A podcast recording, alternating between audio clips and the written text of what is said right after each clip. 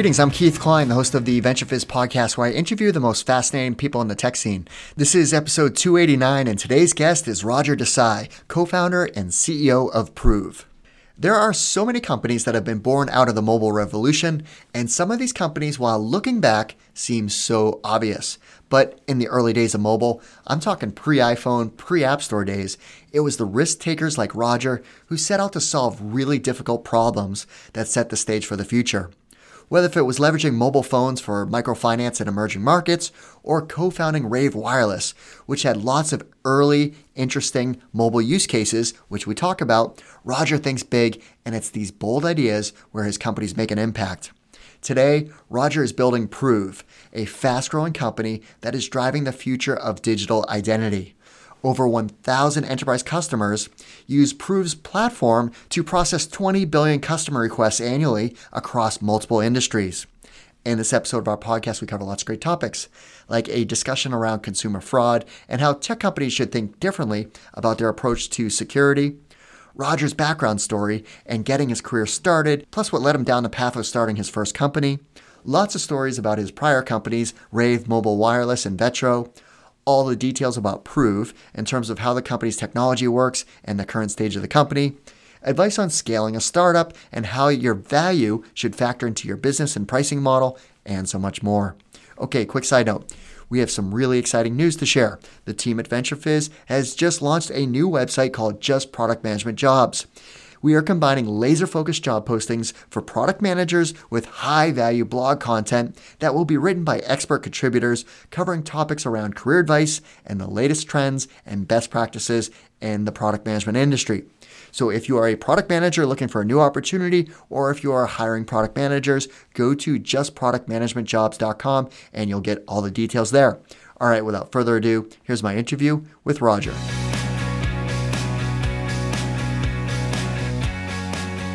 Rodger, thanks so much for joining us. Well, thank you for having me, Keith.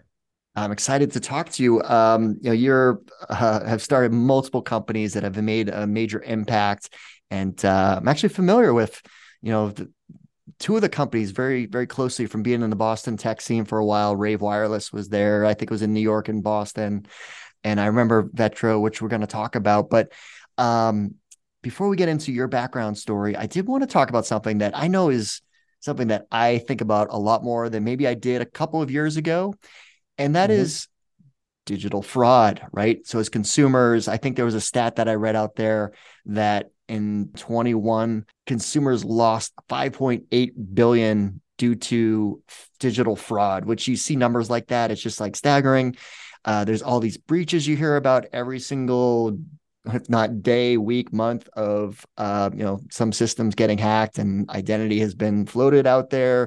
What can consumers do to help protect themselves against digital fraud? You know, I, I we get that question a lot, and I think the way to think about it is um, it's really maybe not something cons- consumers can do. It's really helping all the places that consumers do business. The root of the problem really is that consumers are part of the security process. Like we have to answer questions, we have to respond to text messages um, you know we have to do things to secure ourselves. And i think that's kind of the, the root of the problem. Like the consumers shouldn't be involved. Like we shouldn't have to remember passwords or get text messages with codes. And we remember a street we used to live on. Like that's the root of the problem. You know the basis of prove and a lot of things i've done in the past is just kind of leveraging the power that already exists in the way the phones work. And we just think about you know, how your phone works you never have to like log into your phone um, like other than like the passcode. But like if you took your phone anywhere in the world, it just works. And doesn't matter if there's, you know, if your phone company doesn't exist outside the US, uh, your phone works. It's easy to use, it's secure, and it's private, kind of all at the same time. And that's mainly because the consumer is not involved in the security process. So that you know, you mentioned passwords, like like that. That's a mess too. And like, are, do you think we'll get to the point where we can be a passwordless society like with or tech like it just seems like it's a it's a thing that just doesn't go away. Like how do we move away from passwords? Yeah again i gotta go back to like there are already lots of services that we take for granted that have no passwords like your phone like you don't again uh, need to log into verizon to make a call on the network. And that's mainly because the internet wasn't built with identity in mind.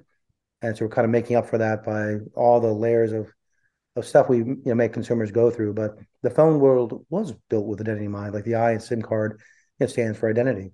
So there's there's lots of examples where we kind of don't have any issues, and it's all it's always kind of like um, easy to use, secure, private, all at the same time. So it's really just trying to take a lot of the learnings and technologies from the phone world and kind of bringing them to the web uh, because it, it it already points to the future um, in terms of not needing passwords at all. Uh, yeah, I know there are some startups that are working on this. So hopefully we'll get there in relatively yeah. soon. I don't know. Hopefully soon. We'll see. But all right, let's let's rewind the clock. So, uh, where did you grow up? What were you like as a child? Uh, so I grew up in uh, central New Jersey. Uh, I was born in India and I came when I was four. Um, and uh, as a child, all I thought about was baseball, and so I played baseball uh, growing up. And so it's kind of math or baseball, and that was all I did for my youth. what led you to uh, study engineering in college? You know, I um, I didn't think I had any other choice. My mother said I'd have to either be a doctor or an engineer, and I'm terrible at. I can't find my heart, so that, that probably wasn't good choice. All right. So how'd you get your how'd you get your career started? So I, I was an engineer. I worked for General Electric and Exxon Mobil, and you know, um, and I didn't necessarily enjoy it. I mean, I, I like the notion of solving problems and using math and physics and, and those things to solve problems. Um, but one day I was listening to the radio and I heard um, someone uh, named Muhammad Yunus talk about microfinance. And I was just blown away. I'd never heard of the concept. And I just had to like pull over from the side of the road and listen to the rest of the, uh, the program. And eventually I tracked him down and I was just um, just so amazed by uh, what he was doing. Essentially, he found that if you gave uh, villagers in developing countries a small loan, uh, the repayment rate was nearly 100%. So if you gave six unrelated women a loan, they'd pay you back 100% of the time. But those women often didn't know what kind of businesses to start. And so I launched my first company that essentially helped. Uh, it was a nonprofit that helped other nonprofits solve problems, and uh, and that was my first kind of entrepreneurial adventure. And I was just so excited about like the art of being an entrepreneur that uh, I uh, quickly left the engineering world. All right, let's talk about some of the other companies that you've you founded. So, um, what led you down the path of starting Rave? You know, the the thing that I did with uh, Grameen Bank, um, as I mentioned, if you loan uh, six to eight unrelated women uh, money, they pay back nearly 100% of the time. The problem that uh, typically existed was that you know, women you know, were traditionally not trained in countries like Bangladesh to do, you know, to learn basic skills, even to be educated. So they didn't know what kind of business to start. And so one of the challenges uh, that we helped to solve was, you know, what if there was a kind of a business off the shelf that they could just, um, you know, almost like a franchise that they could launch in their village. And um, many things were tried. The one that was most novel was giving them a cell phone. And so in 1998, imagine giving a villager a cell phone that they can essentially use to rent out to other villagers and become like the local operator. But these are villages that have no no electricity and no cell phone towers. So the challenge of like a cell phone that you had to you know, use solar to power and VSATs for connectivity. But I just saw firsthand the societal you know impact that the phone could have. It it just changed the village overnight. It became a way that connected to the rest of the world. And so everything I've done is kind of based on that first initial insight of this. The phone was was going to be a way that you know everyone's lives would change. It have huge societal implications, um, and so that's what kind of got me on my journey. And it was fun, kind of going through the history of Rave because, again, the context. This was what year when you started the company? Uh, I think Rave was started in um, around 2001. And it was a different world, right? There was no app store. so you were dealing with carriers and handset manufacturers to get apps on their phone, which was really hard to do. Yeah, yeah. Um, yeah, the premise, I think, again, going back to what we learned from Grameen was the phone could just change a village. Now imagine instead of just making a phone call, if you um, you know, the app store didn't exist at the time, but if imagine you had channels that gave you a way to connect to your larger community. So if you were at a college, you'd see where all the buses were because they move on little maps that could track the buses. So you would have to go out and wait in the cold if the bus wasn't going to be there for 20 minutes. Yeah, you could find out what local deals are available at restaurants if it's your birthday. you could see if there is an accident nearby that would you know things that would affect uh, how you lived your day and how you plan your day. Um, there were a few safety channels that we thought were pretty novel. One was you know, if you're walking home to uh, your dorm room and it's two in the morning, uh, you don't feel safe. You can set a timer and it goes off. If you don't turn it off, then your location and profile gets sent directly to campus safety. So you know they know to go look for you. And you know we launched Ray right before the Virginia Tech shooting, and unfortunately that that really just took over the the uh, the mission of the company. That uh, became not a way to connect to your community just for how to live on campus and enjoy the, the best side of the campus, uh, but became a way that you could um, have another way to protect yourself for different things like an active shooter on a campus. In fact, then Rave essentially is a homeland security company now. It uh, uh, many, in fact, most colleges, universities, and many cities now use Rave. Yeah, I mean the impact it's had is tremendous. I mean, I mean the company, you know, fast forward 2022, it was acquired by Motorola Solutions, and it's just been you know so impactful in terms of that emergency response uh, and letting communities know what's going on that they should be aware of. But you know, pushing that aside, the early days, I was just fascinated because if you unbundled everything you were doing, as you were just talking about, you know, this is a flip phone type of app, right? Like this is, yeah. and this was doing location awareness, online media. Uh, you were talking about, you know, restaurants, maps of buses. How many companies yeah. have spawned out that have been unbundled what you guys were doing at a very early stage of the mobile, you know, revolution? Yeah, we had, you know, one of our channels was essentially what Twitter is. We could put your status, what you were doing. Um, you know, let's say you were sleeping because you stayed out late, you didn't want anyone to call you. So that was your status update. We had a version of Uber, we had a version of Groupon, we had a version of uh, a lot of different. Uh, it was definitely too early for many of those things, uh, but the but the use cases were there. We would, you know, mm-hmm. the students would tell us the kinds of things they wanted. One cool one was um, a half slice, and what that meant is uh, if you could only afford half a pizza, uh, you would say what you would want, and you say, well, what do you want in your half? And and some person, some other part of the campus would then tell you, you know, what they would buy, and then you get to meet someone and share a pizza with them. So a lot of very novel applications to weave the community closer together. That is amazing. That sounds like that should be a, an app now. there we go. We're providing ideas to entrepreneurs too. Um, but yeah, it's just I love. I'm such a historian of tech and just love hearing stories of that. Like you know, so many companies have done what you packaged into this app and that flip phone, but it was, you know, early to market. All right. So Vettro, what was Vettro? You know, at Vettro, we, um, you know, mobile was, was a brand new thing. We knew it would kind of, as I said, uh, change the world. I saw that happen in rural Bangladesh. Of course, it could happen everywhere else. Um, and it was also location based. Um, the the apps that Vettro focused on, and again, we're probably just too early, was trying to enable uh, new workflows for uh, like folks in the field, like salespeople, uh, service people, and so how you could kind of like let's say um, you're a pharmaceutical rep and you have 40 doctors you call on. Well, what's the next best one to call on based on your location, the the times of day that they're at the office? So essentially was a logistical like logistics on routing people and things so that you could um, uh, maximize utilization. Uh, that's another place where we had a one of the big verticals we focused on uh, were black cars. So now we didn't have the consumer side of it. We only had like where are the cars and what's the next best car to send based on someone who called into a central dispatch service.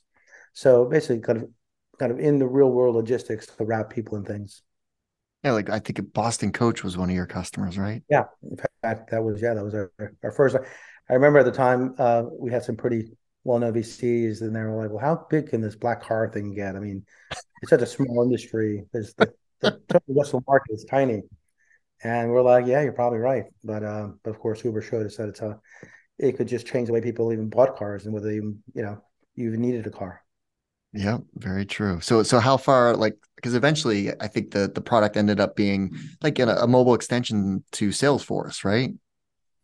yeah, that was one of the uh, use cases that really worked, which is again trying to make sales uh, sales folks in the field more productive.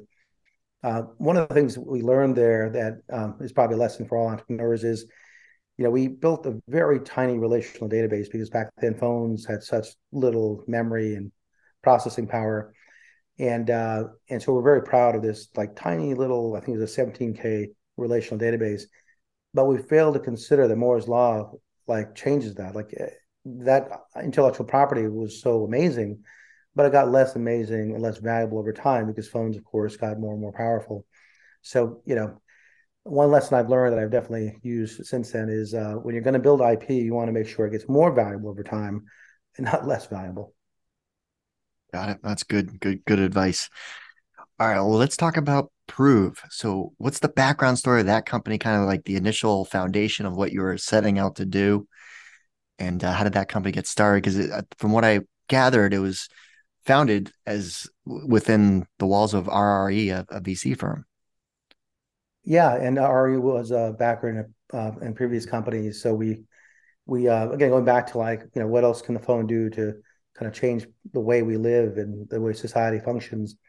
Uh, there was a use case that we were just fascinated by at the time. We had a friend in Italy uh, who just got an iPhone, and what was really funny is that uh, he couldn't buy anything for it. So he couldn't buy an iTunes or an app, let alone any e-commerce, and that's because at the time only eight percent of Italians had a credit or debit card, and it hasn't changed a lot since then. Like most of the world doesn't have a credit card.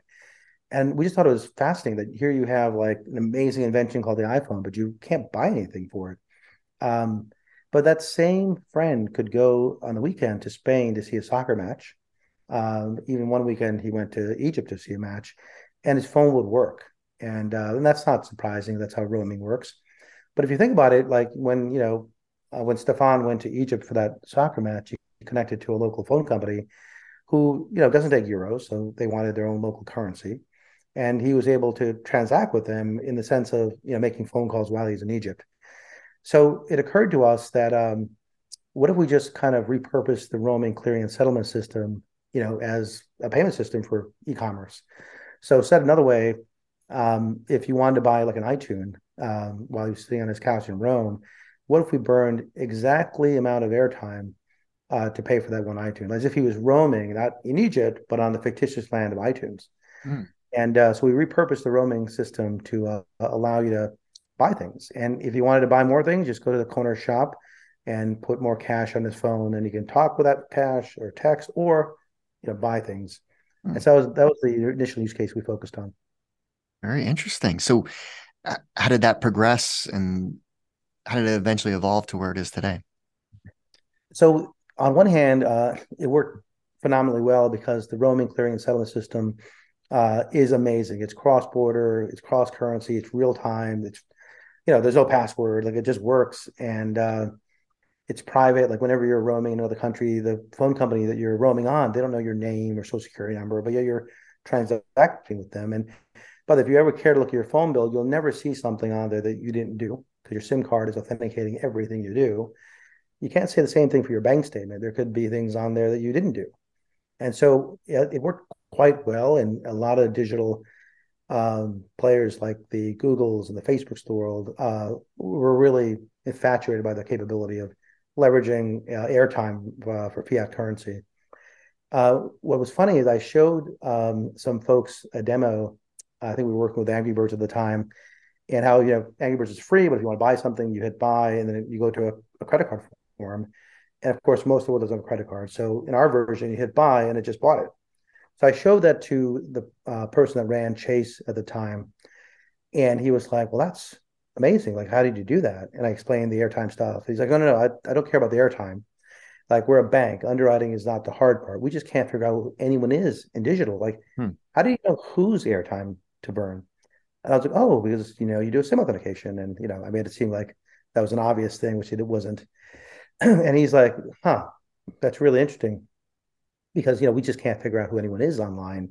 And if people tell us there's someone well we don't know if that's true. And you know and that's the kind of the game we all go through when we try to do things online. So anyway he called me the next day and said he wanted to buy the company. And uh, and i didn't know why. There was nothing to buy. Right. And uh, but he saw uh, the novel nature of how we can authenticate something. Oh by the way we can borrow the airtime. So in his view chop off the airtime stuff and just authenticate every transaction online and that was his uh, kind of I think interest in the company. So let's fast forward to today. So what you know the, the, the company was called Payphone, but you rebranded to Prove. Yeah. So so so what is Prove? Well, in that example where uh, it was payphone because we're essentially allowing you to pay your phone, you use your airtime. So it was a kind of an app name for the use case that we worked on. Um, when when Chase uh, wanted to like saw an interest in the company, in their view, it's like, look, you can either you know pay for digital goods this way, which is a certain you know size market, or if you focus on authentication, it's a massive market. It doesn't have to be a digital good; it could be anything. Mm-hmm. It could be you know using authentication, open an account to move money, to log in, and so the use cases are um, much like there's many more of them. The total addressable market is much much bigger. Um, the uh, the acquisition didn't uh, didn't work in the end, uh, and, then the person who led the acquisition was also the chairman of a company called Early Warning. And Early Warning, uh, for those who don't know, today it's owned by the seven large banks, and they run services like Zelle. If you do Zelle, it's an early warning service, and they do an amazing amount of uh, great work to keep uh, banking system safe across the banks. Uh, and so the early warning banks, uh, there were five at the time, invested in us via early warning. And then we started working with using authentication system for banks. So whenever you log into a bank, we're likely one of the authenticators that's letting you in.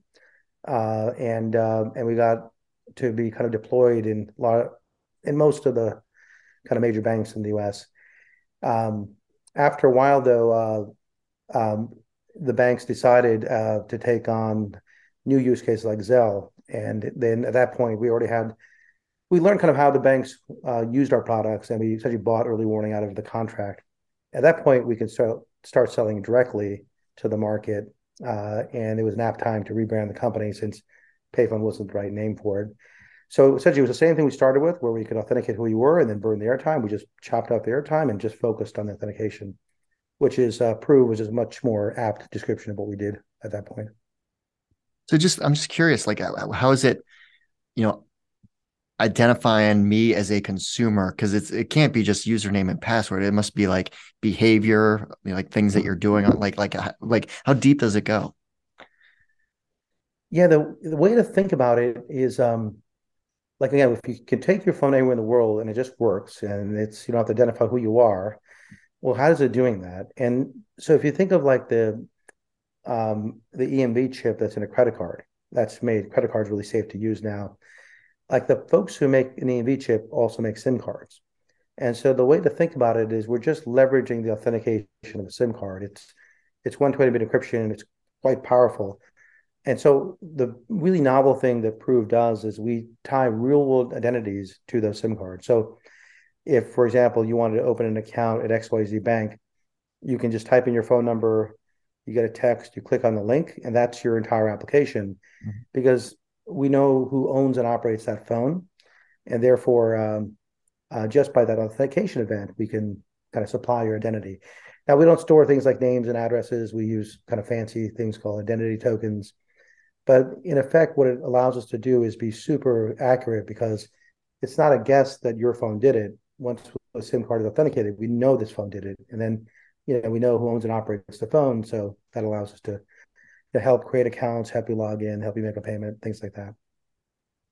Now, the you know, as part of that rebrand, you raised hundred billion dollars in capital. So, what's the current stage of the company in terms of you know number of employees or whatever details you can share? Yeah, you know, we you know we are not seeing a slowdown despite the uh, kind of macro economy. Um, a lot of our use cases uh, are really help to drive revenue. Um, uh, in one case, you know, if you can make it so all, all you need is a phone to apply for an account, um, and we're not asking who you are, you can't lie to us. So we can reduce a lot of friction. We can avoid you lying by not asking who you are because we can do that through our authentication. So in some cases, it generates nearly a billion dollars of incremental revenue for a bank per year. Yeah, because uh, we're reducing so much friction. You don't have to put in your name, your address, all these things. And again, the bank's not even sure if that's even you doing that. And so this there's a in a market where people are trying to drive more revenue. Uh, you know, we're a great way to do those types of things. Uh, so we're about I think just under 400 folks. We'll hire uh, more this year. I think right now we plan to hire 90 folks uh, this year. Uh, we're in the U.S., but we launched uh, Canada, the UK, India, and Brazil. You know, today we've tokenized 90% of the U.S. adult population. You know, there's 5 billion adults on the planet. Our our mission is to tokenize them all, and you know anyone that wants to use our service um, uh, can. If they don't want to, of course, that's that's their decision. And so, um, about a thousand end customers, um, uh, many banks, about eighteen of the top twenty banks now. Uh, so yeah, that's a thumbnail of us. The company's in high growth mode and continues to grow, which is awesome to hear about. So, like, what's the what's it like working there? What's the culture like? Yeah, obviously, COVID has, has challenged all of us uh, in terms of defining a consistent culture. What we strive for is we try to be, you know, uh, like we're really obviously competitive and uh, we all work very hard, but we try to do so in a way that it's, yeah, we're just we're like, nice people. Like we want people to succeed and grow. You know, if people feel like they can't grow at Prove, it doesn't matter if we're really doing well financially or we solve really tough problems. You know, it it's uh, you know, growth is what makes kind of you know people want to stay somewhere. And and so the culture is one that we we um, we're collaborative we're friendly. We uh we have we try to have a, a, common mission. And ultimately we're just trying to do as much as we can to make people feel like they can you know thrive and grow here and not have to you know and if they look elsewhere maybe like we've had folks that have left and started companies in the same space that we've you know we've helped finance. And so we kind of think of it like you know if you're going to join this industry and join prove hopefully you can make it uh, something where you're there for the next, you know, for a big chunk of your career, whether it's with us or just in the industry in general. And I think that says a lot, like what you just said, because I think, you know, when I think of companies that you never want to lose great talent, but there's a way of supporting great talent when they do leave to build a company or something like that. And I just think, you know, HubSpot, I always admired how the founders thought of that. They would invest in those companies, right? Or, you know, the, the founding team. So I just think it's very, very wise versus having the, you know, opposite point of view of uh, oh you know you're on the other side of the fence now. So that's that says a lot about your culture. Now you you've scaled multiple companies uh, you know been an entrepreneur many times over. So when you think back what are the, some of those biggest lessons learned of you know scaling a startup to the point where it's uh, you know hitting critical mass? Uh, yeah in the beginning obviously the biggest challenge is um, in a lot of a lot of startups fail because their founders don't get along. So, you know, as I say, success has many fathers and failure is an orphan. And, you know, when there's a bump in the road, then that creates, you know, if you don't have a solid foundation, I think that's, you know, that's typically, it's hard to scale off of that. So, you know, getting the right founding team, um, and, you know, sometimes, you know, that's just one other person, maybe two other people, but it's, it's typically not, you know, five to 10. So a small team that you can really kind of get through the tough times with, and then really being honest about the product market fit. I think often entrepreneurs will be afraid to admit to investors or themselves that hey, it's just not working, and that doesn't mean it will never work. it's a matter of just um, you know finding that product market fit, and it's very hard. It could take years, um, you know. And uh, and I knew in our case we were coming with an asset of like how you know how phones authenticate that we knew had some fit. We didn't know where. Uh, so we knew the, the kind of the what, but not the why. And eventually we found the why with a lot of help. And then I think um, focusing on the unit economics, which um, is probably the third most important thing. Like you know, you um, you got to make sure that you add enough value that you can command a margin that can build a real company and can afford to build a real company. And then it's just about getting great people around you, and it's it's kind of in that sequence. So um, once we found a like product market fit, once we found that we could add enough value with uh, what we added to the equation, that we can get a great margin by uh, for every you know for each transaction. Then it was about just finding the best people we could. And at first, it's hard to you know it's hard to attract great like great talent that isn't uh, unless they're very young and, and are okay with not making a lot of money.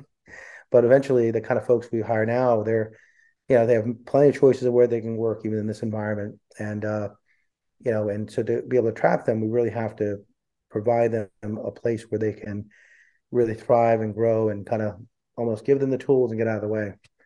So it's those are the kind of I think sequence of things to to get to a place where you can start scaling.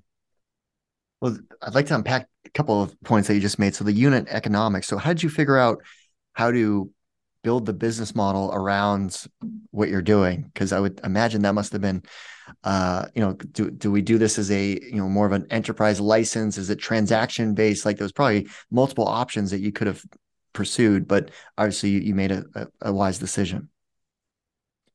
Yeah, our our case, and I think this is true in, in most cases. Um, if you look at the value you generate, and you just have to keep iterating on it. So, the example is um, if we can make it so that um, our tokens uh, can create an account with you know, like one click versus many clicks, then you're going to get you know more accounts opened, and then it's you know then it's not that hard to say well how much is an account worth, you know maybe a credit card account is worth X, a deposit account is worth Y, you know an auto loan is worth Z, and so it becomes a lot simpler if you can just say, uh, well, gee, if I if normally for every 100 people that show up to create an account at a given bank, let's say only 20 make it through because of the friction, you know, if we can get, you know, 40 through, well, that's, you know, that's 20 more and each one's worth X. So that gives you like the value side. And then it's a question of how much can you command for the value. In the early days, probably maybe you can only command 10% of that value. Um, and over time, as you have more customers and more of um, uh, of a track record, you can command more of the amount of value you're creating. And then we had a notion of uh, like the spirit of how we want to do things. In our space, I think that we wanted to think very differently. Most companies in our space, they sell on the basis of fear. They say, you know, there's a lot of fraud. It's getting worse. Like, you know, it's a bit like saying frisk everyone that comes into your store because they could be a thief. You know, that's obviously not going to get you a lot of sales if you do that. Right. Um, and so the question is, um, like, if we could have the business model be aligned to our customers, meaning like we make you money, then we want to share in that. If we cost you money, like logging in, like you want to make sure the right people are logging in, but that's not a revenue generation thing directly. So that we want to make predictable. So we make that subscription. So if we make you money, let's you know take a piece of the value we're creating. If we, we cost you money, which we tend not to focus too much on use cases like that, but then we want to make it predictable and minimize the cost as much as we can uh, because our clients are making money. So that's kind of the we found the value we created from there. We can look at you know how much we can command the value, and then we have a kind of stance on on pricing that aligns, I think, to our customer business, so that we're aligned together. Yeah, I mean, obviously the value is there, as you mentioned before. You're driving revenue for these institutions, not you know, it's it's it's a revenue generation uh, type of thinking versus a cost center. So. Mm-hmm. Uh, the other point you mentioned is you know the right team. So at what point do you start to really build uh, you know that executive leadership team. I'm talking like the c suite right? Your chief marketing officer your chief revenue officer your chief people officer. You know at what point and i know it can vary depending on company and but just kind of general principles of when should you start to hire that true c suite into a company? Um in my view, and I I can learn this uh, through making as many mistakes as you can. Uh, yeah, I think the first one is to get a great uh, financial partner. Like we have a great CFO, you know, Tom Fitzsimmons at Prove, and you know, like Tom took on pretty much every task, uh, well beyond what like you think finance would do. So legal, compliance, uh, HR, and I think, um, but the reason why that matters is you have to just you know if you're going to be laser focused on your unit economics and the value you're creating. You can't do that uh, without a financial partner unless you are that financial person, right? You need a kind of a, a product slash salesperson, which I can fill the role in role as, and then you need a financial partner. Um, and then you can get the right to expand that. Uh, but if you can't kind of figure out the kind of value you're creating and and really get a sense for that and get referenceable customers off of that, you almost don't haven't earned the right to start building out the rest of the team. Uh, pretty soon after that, I think marketing is important because, you know, so um, Yuka has been with us for many years and she was a one person marketing engine. Um, but that's important because you know, ultimately we're all telling stories. And if your story isn't clear, then, you know, people have short attention spans. So how you tell the story, uh, how well you communicate things. And it's a journey. I mean, we got into a point where I think our message is pretty clear now, uh, but that's a 10 year story, um, a 10 year work in progress to kind of, you know, like get to name prove. Like I wouldn't have thought of prove day one. And, uh, but it's getting great people like Yuka that can help you with, uh, you know, how do you tell the story? How do you communicate your value? Uh, and then the other pieces kind of naturally come together as you scale. Well, you, so Yuka, would so she was your first marketing hire.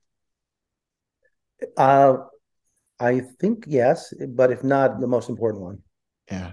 Well, it just it's one of those where it's like as a startup, you're like, okay, we need someone who's strategic, yet someone that can actually execute too. And that's that's always a tricky, tricky hire to find someone that can kind of think strategically yet be tactical at the same time. Yeah. Oh yeah. And she was able to do uh, that and beyond, like all the different kind of marketing functions. And, and as a story kind of got more defined, it became easier to tell it and and it resonated more and we closed more business and it really got us on our way. All right. So what are three apps you can't live without? I like most people I compartment compartmentalize my life in such a way it depends on what what day it is. So if it's uh like if it's during the day, it's probably uh CNBC, Twitter, and email. Um and uh and that's you know probably most my most important apps and uh, if it's a weekend, um, it's probably Waze of them driving my son to tennis somewhere. And so it's probably like a weather app, a driving app, and you know, uh, and probably the tennis app that tracks his progress. What do you like to do for fun outside of work? Obviously, there's a lot of family time. It sounds like, but what else do you like to do? Uh, you know, I just I love. Um, it's always you know I think we're in just an exciting time. It's a it's a scary time for lots of folks, especially today. What's what hap- what's happening in the market, but it's uh, we're on the precipice of just these amazing changes, whether it's AI or fusion or you know like you know my son who's now 14 like you know the world is going to be very different um, and the skill sets that they will have well they'll need will be very different and the opportunities will be very different so I kind of want to always stay young, and and uh, and so I try to keep up with everything I can on what's you know shaping the the next decade. So uh, yeah, anytime I can get on learning about um, even the new developments in physics are pretty amazing. So whether it's something in quantum entanglement or uh, AI or fusion, it just that's all kind of super interesting. And then I love sports, so I watch a lot of sports, and so between my my family, sports, and like learning what I can. That's pretty much my day outside of work. Well, Rodger, thanks so much for taking the time to walk us through your background story. Obviously, all the great work you've been doing as far as the different companies you've been building, uh, and obviously all the great advice. Well, thank you for having me, Keith. It was a pleasure. Well, that's our show. I hope you found it useful and entertaining. If you did, please make sure you subscribe so you'll get future episodes. Also, please consider leaving us a five star review and share this podcast with all of your friends and colleagues in the industry. It all really helps us out. Last but not least, don't forget to visit VentureFizz.com, the most trusted source for tech and startup jobs, news, and insights. Thanks for listening, and I'll see you next time.